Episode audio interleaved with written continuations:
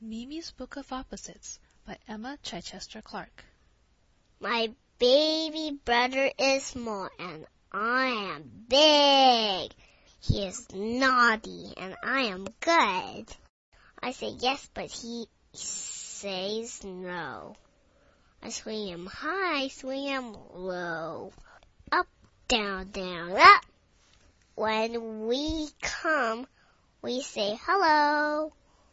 When we go, we wave goodbye. Sometimes we are wet, sometimes we are dry. I push him fast, I push him slow. He gets dirty all day, but he gets clean at night. In his bath, he laughs. When he gets out, he cries.